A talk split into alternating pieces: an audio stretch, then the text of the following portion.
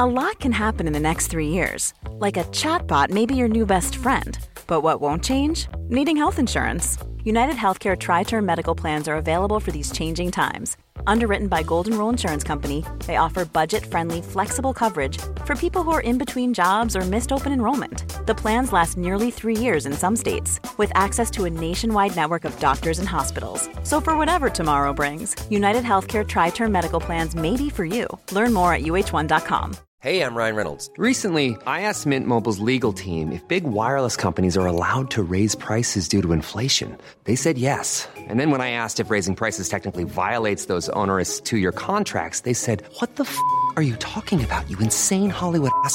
So to recap, we're cutting the price of Mint Unlimited from $30 a month to just $15 a month. Give it a try at mintmobile.com slash switch. $45 upfront for three months plus taxes and fees. Promo rate for new customers for limited time. Unlimited more than 40 gigabytes per month. Slows. Full terms at mintmobile.com. You're listening to a Snipper Nixon production. Welcome to Are You Feeling Funny, where top comedians talk to a Harley Street doctor about their health and well being. I'm Alan Nixon, and in today's episode, you'll be hearing guest comedian Helen Lederer as you've never heard her before. So I used to kind of say the same words over and over again in order to disappear from reality and get myself into another state. So I do, I'm quite interested in other states. Helen Lederer will be in conversation with Harley Street specialist Dr. Brian Kaplan, who has a passion for comedy.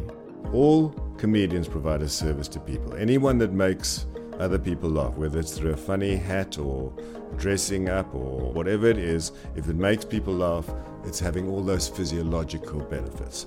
Our guest, Helen Lederer, was one of the first female stand up comedians to perform at the Comedy Store in the early 1980s. She's appeared countless times on radio and television, including the show Absolutely Fabulous. Now, here is Dr. Brian Kaplan in conversation with Helen Lederer.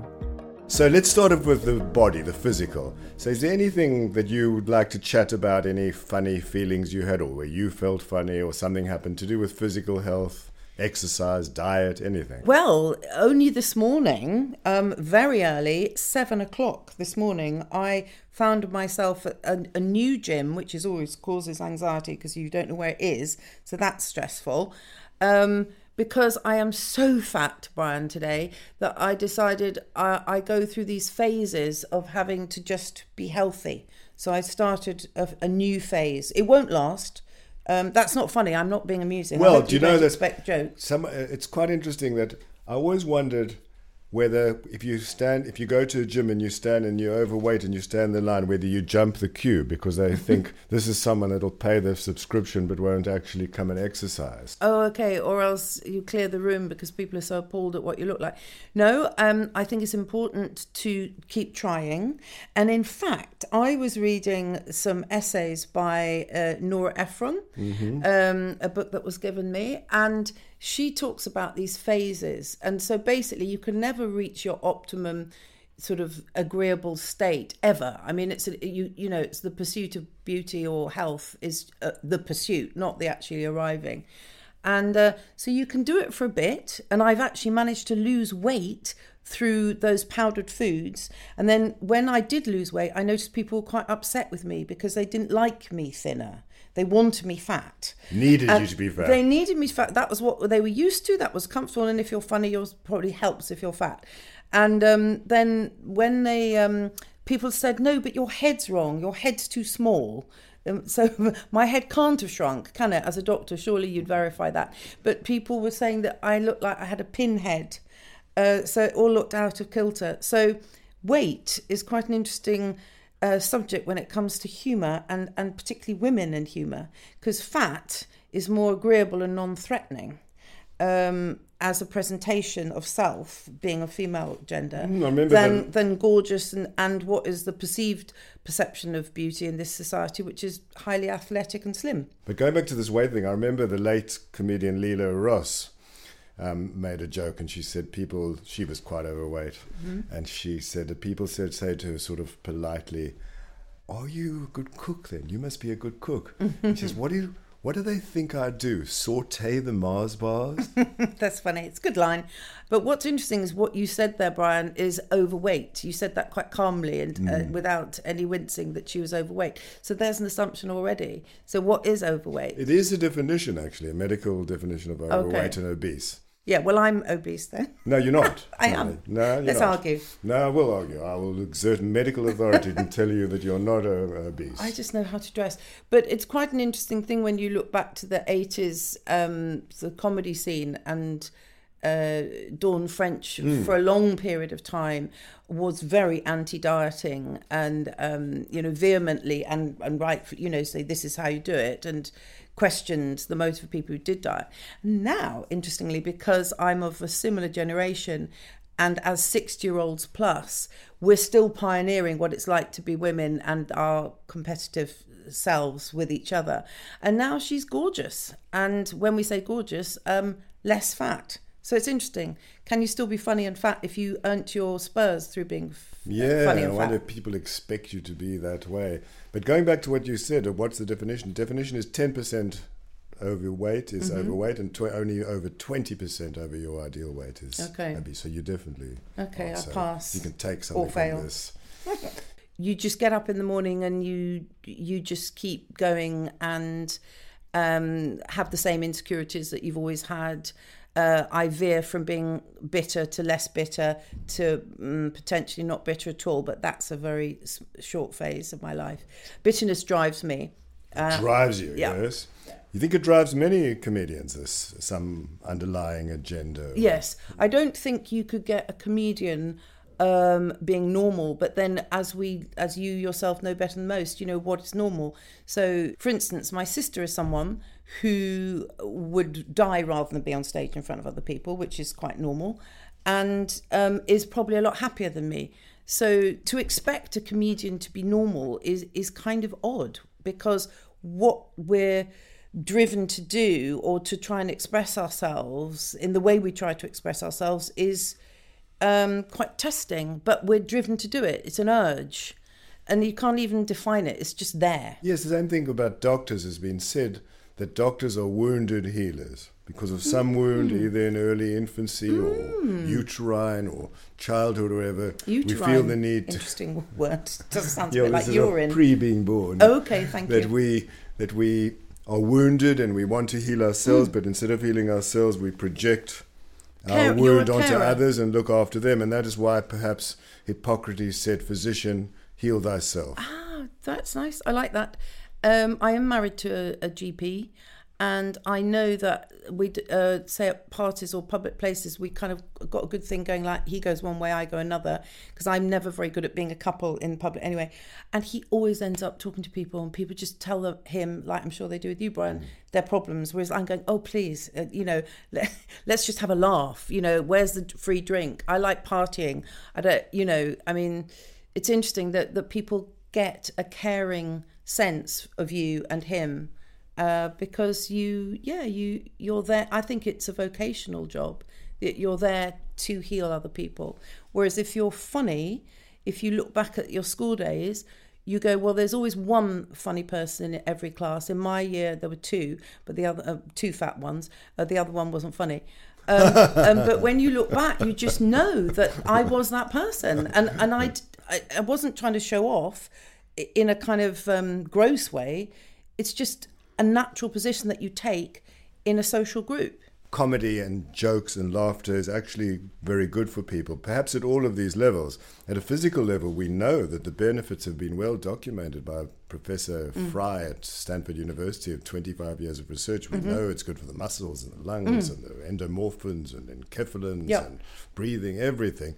I don't know the uh, uh, what was the effa word. Enkephalins, endorphins, enkephalins. Oh. These are the natural high-making hormones Okay. that we have in the body. And when you take antidepressants, triggers it. you- they- That's more serotonin. Yeah, That serotonin, another. Mm. chemical there. Yeah, yeah. This is we're getting into biochemistry. Um, Yeah. where we've all Neuro- dabbled a bit in the antidepressant, but um, I had to actually do a, a, a thing for uh, that Radio Four program called Open Book that Mariella Mm-hmm. Uh, presents, but she was too busy, so she wasn't there that day. So I just had to pre-record it with a producer, and the the subject was to answer your question or uh, approach it even um, was you know what is laugh out loud on the page, um, which is quite an interesting subject. So I went to some length to actually define this, and then it's very difficult reading something out that you know extracts of other funny novels that made me laugh out loud with a very sort of arid, dry sensible Radio 4 producer who's going, could we just cut that? If we take that out, and you go, oh my God. So this is the thing about humour. But going back to the spirit of that, laughing, as you say, is like a sneeze. It's like an emission. It, it, it, or it's like an orgasm. It's actually a physical release. So sneeze, orgasm, laugh. And I think laugh is probably my fave. yes. I have to say. Because when you've had a laugh, Yeah. You know, we can go for days and not laugh. And nowadays, people live on their own mm. more. You know, that whole interaction is is reduced. And I can, and if I'm writing, I I cannot speak to someone. You know, like for hours and hours and hours, and then you just miss that moment of completely authentic, genuine. Where you just relax. You're not trying to show off. You're not trying to be anything. You just connect. Somebody's connected with you and you've connected with them. And it's at that level, that subliminal connection, that your body releases the laugh. And it's not intellectual. It's it's it's um, visceral, is it? Yes. And you just go, um, oh my god, and then you just feel better, like sort of a sneeze. I mean, if you're driving and you sneeze, you still, you know, you shouldn't sneeze because you could crash the car, but you still feel better. It's a risk, and it's worth doing. It is Always true what you said about sneezing, laughing, and orgasm. that Same, just- I thought in- about in it a a lot. woman's body, all the muscles involved in orgasm during a sneeze is the same thing. You- You've Mm-hmm. same. stumbled on a, It's on a involuntary. medical truth, yeah. A medical truth So from we me. You're listening to Are You Feeling Funny? I'm Luke Nixon. We love making this show, so if you love it too, please comment, rate, or subscribe on your podcast provider. Just sharing a link goes a long way. Ever catch yourself eating the same flavorless dinner three days in a row? Dreaming of something better? Well, HelloFresh is your guilt free dream come true, baby. It's me, Keke Palmer. Let's wake up those taste buds with hot, juicy pecan crusted chicken or garlic butter shrimp scampi. Mm. Hello Fresh. Stop dreaming of all the delicious possibilities and dig in at HelloFresh.com. Let's get this dinner party started.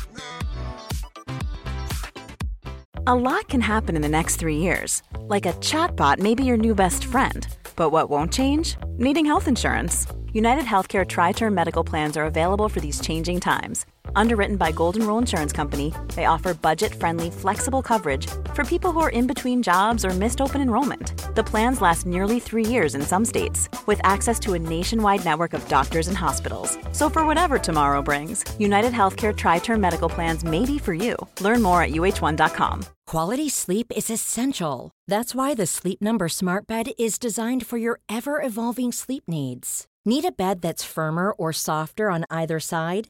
Helps you sleep at a comfortable temperature? Sleep Number Smart Beds let you individualize your comfort so you sleep better together. JD Power ranks Sleep Number number 1 in customer satisfaction with mattresses purchased in-store. And now, save 50% on the Sleep Number limited edition Smart Bed for a limited time. For JD Power 2023 award information, visit jdpower.com/awards. Only at a Sleep Number store or sleepnumber.com. We're in the realm of, of psychological uh, stuff um, now.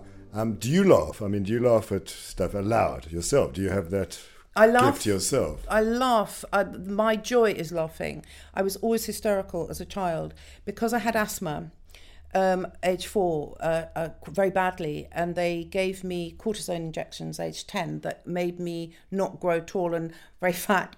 wonderful, painting a wonderful childhood. I was always told not to laugh. I said, don't show off, don't laugh, because you'll probably die of an asthma attack in those days. So for me, laughing was the best thing to do because it got me into trouble. And um, I always remember uh, the joy of hysteria. Um, and in the days like, not that one does now, but occasionally one might smoke a joint or something. Sometimes that could, in those days, make you get really hysterical. And I just think, obviously, wrong, wrong, wrong now, and da da da. But at the time, just the joy of laughing and laughing at seemingly nothing is is a kind of bliss. So you're it is talking a about bliss. sort of surrender to, to Yeah. what is happening. All I want to do is laugh. We've, you've said some wonderful things about laughter because the work I do in provocative therapy is to get people to see the funny side Mm-hmm. of certain voices inside them that are making them behave in crazy way. And that's a bit painful for them to Mm-hmm. See that. But when they're laughing, the laughter provides a balm, a sort of natural medicine for them to Yes. face something underneath. This is the process. That's quite. I can understand that process, but you see, I have probably mocked that process because I've um, done various uh, things of hypnotherapy and stuff, and some very kind.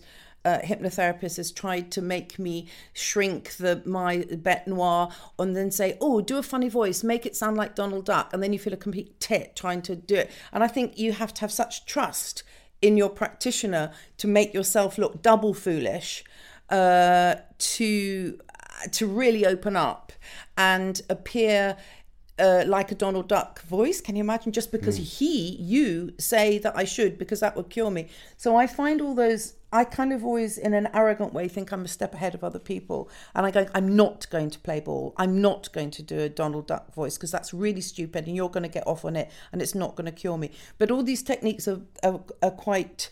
You see, I would I would sort of send them up, and I shouldn't really. The older I get, I go, no, you're a very kind person, and you're just trying to help people. I mean, I think it's brave what you're doing, and I think you would be totally reliant on the other people, the other person, your patient, believing in you and, and cooperating. Whereas I think the way to find humor is to see things as surreal. So if you take the uh, surreal playwrights like Ionesco or Edward Albee, um, I saw um, Rhinoceros, um, uh, that was Ionesco. And the reason, and I was in an Ionesco play as well called The Bald Prima Donna, Mad. But m- my understanding of humor is madness, is, is, is just nonsense. And if you repeat nonsense enough, that will make me laugh. It's about what Kierkegaard said, which is the motto of the work that I do, Mm-hmm. And that is absurdity often signals the truth.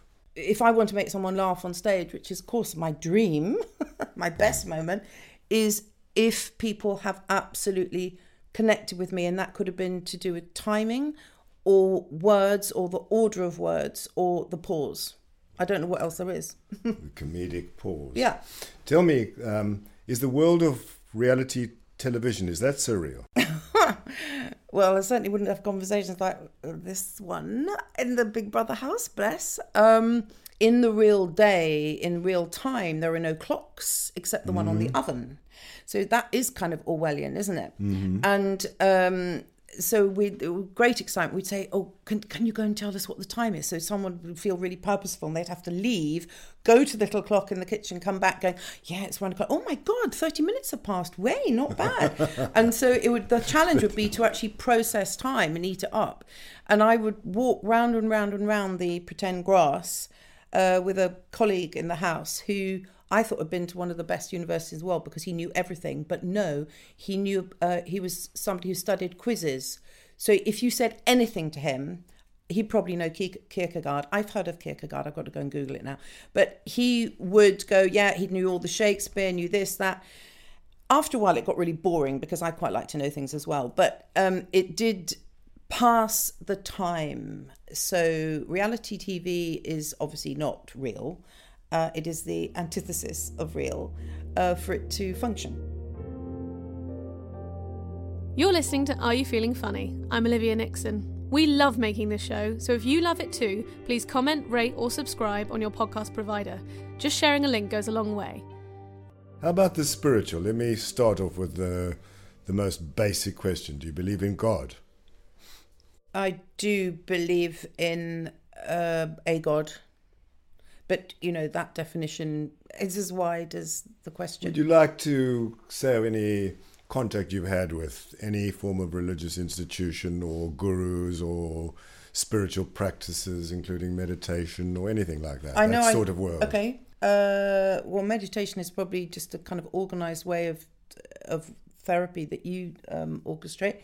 I was brought up. My father uh, came over from this from another country, so he was culturally Jewish. Uh, as often happens with that background, very against. He was an atheist and tried to be very liberal and say, look, if you want to go to church, then you can. But it was kind of like, I'll even drive you, kind of thing. But we only wanted to go to meet the boys at the youth club. Um, so we were not brought up with any belief in God at all. And So I think often people kind of go against their background, and I've always had a kind of spiritual sense, like I sense people or I connect people with people, and I know there is something else. Can I ask which country that was from? That, Czechoslovakia. Right. Mm. So, but I can understand the circumstance of somebody probably not choosing religion as a as a belief system, given what happened to a certain section of of Sort- society. Hmm. But um, but that's that's just that's that story. Um, but my story would be I used to pray a lot, um, but I think it was more a kind of madness of meditation and repetition. Um, like I used to get myself into a kind of, you know, like the whirling dervishes, which I always Mhm. find really interesting. Like, you know, when I was in Fez, you go, wow, these people can absolutely get themselves into a trance. Yes. And I think that that is quite a religious thing to do. So I used to kind of say the same words over and over again in order to disappear from reality and get myself into another state. So I do, I'm quite interested in other states. When did you do? When did you do that? My what you just whirling dervish Yeah. When did you have that repetition that you're Um, describing? As a child, and I, I still have it. I still kind of repeat things um, in my head, sort of meditations and prayers, and it gets me into another state, uh, which is kind of quite compulsive but quite comforting.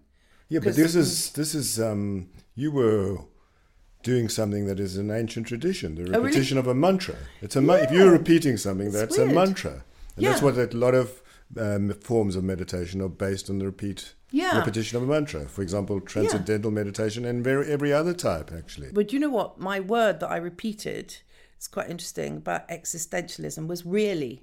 Hmm. So I would repeat that word. Is it really, really, really? And I- before, you know, I do it about 20 times and I'd be somewhere else. Isn't that even weird? that word seems significant as well. Is Yeah. it really true? Is it really Yeah. happening? Is what I'm feeling Yeah. really the truth of the Mm. universe? Mm. That feels profound yeah, to me. that's weird, isn't it? Well, I'd say profound actually that you stumbled on something like that all by yourself. Well, I think that a lot of us have s- sort of straight an ability to what is strange anyway, but just a, a sense of otherness, and uh, I maybe it was the asthma as well, but you know, just wanting to go into my head, preferring to be there, and dreaming. You know, think dreaming. We used to call it think dreaming, or you know, You called imagine. it that. Yeah, think dreaming. Sort of not even like imagining that you're better, you know, like that sort of visualization of success and um, uh, accepting awards and all that rubbish that's never happened. Um, but more, but more just think dreaming, like conjuring scenarios, conjuring conversations, going into other landscapes. It's just really easy for me to go into another place. And and white noise, like like when people talk to me and when my mother used to sort of say sensible things, I just like, is this your clutter? That was another thing. Is it whose clutter is this? She would say. And I just like, you know, you have to take your briefcase upstairs or something after school.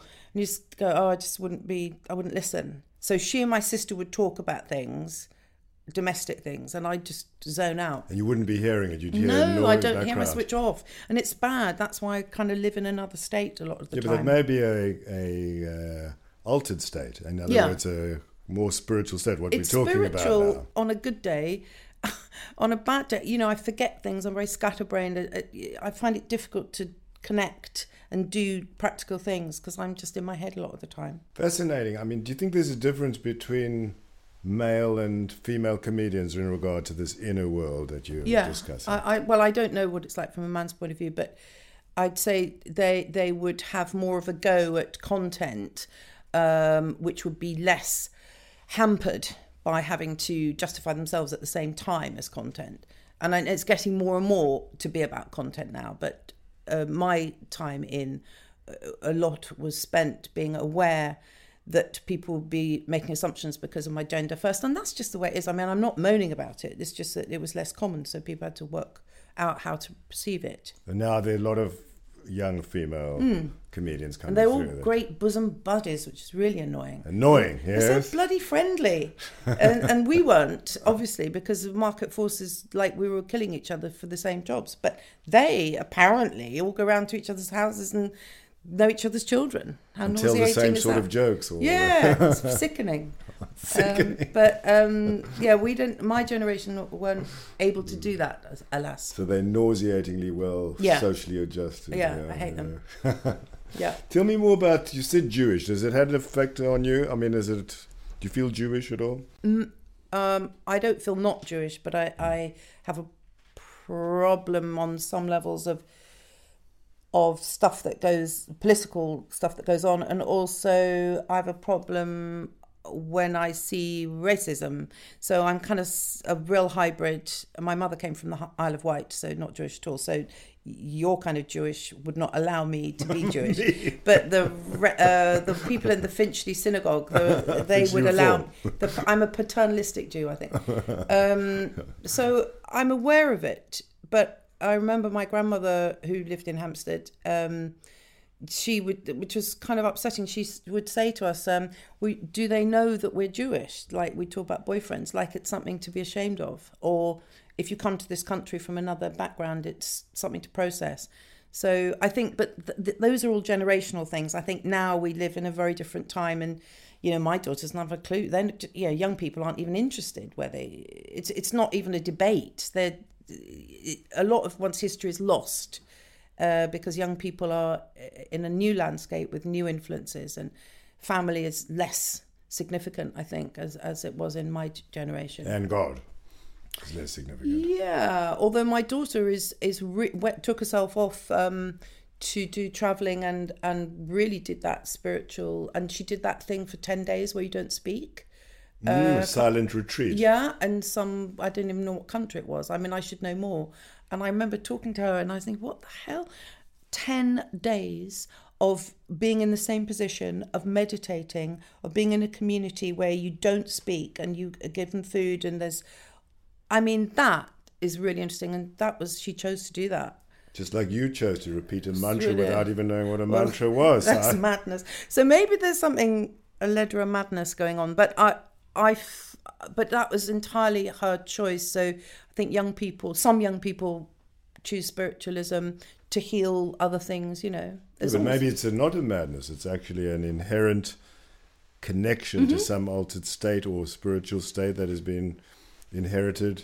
Well, I think it's a. I think it could be genetic, um, but also young people go into different categories, don't they? And there is a, a a group of young people who would who, you know, communities, and that is normal for them. And other young people go like people after university went like into banking. You know, people are just different. But she chose to uh, become a bit of a hippie, and. Um, then I was thinking, well, I was in a squat, wasn't I, when I was 19? so, um, yeah, it's interesting great. that that people choose belief systems, but not through their parents, just through the individual self.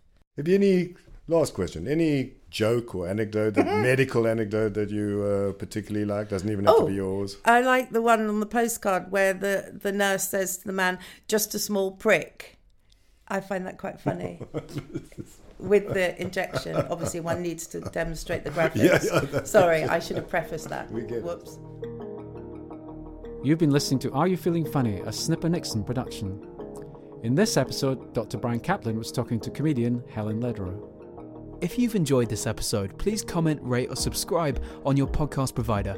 Just sharing a link goes a long way. Are You Feeling Funny featured Dr. Brian Kaplan. The comedy consultant was Arnold Brown. Music and sound by Alex Hollingsworth. The producers were Luke and Alan Nixon, and this was a Snipper Nixon production.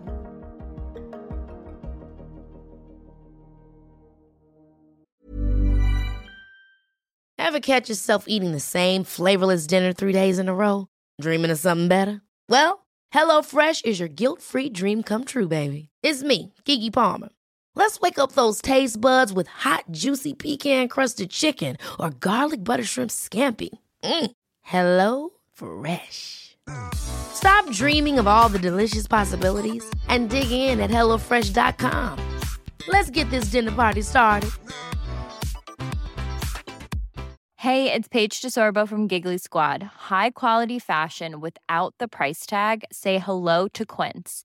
I'm snagging high-end essentials like cozy cashmere sweaters, sleek leather jackets, fine jewelry, and so much more. With Quince being 50 to 80% less than similar brands. And they partner with factories that prioritize safe, ethical, and responsible manufacturing. I love that. Luxury quality within reach. Go to quince.com slash style to get free shipping and 365 day returns on your next order. Quince.com slash style.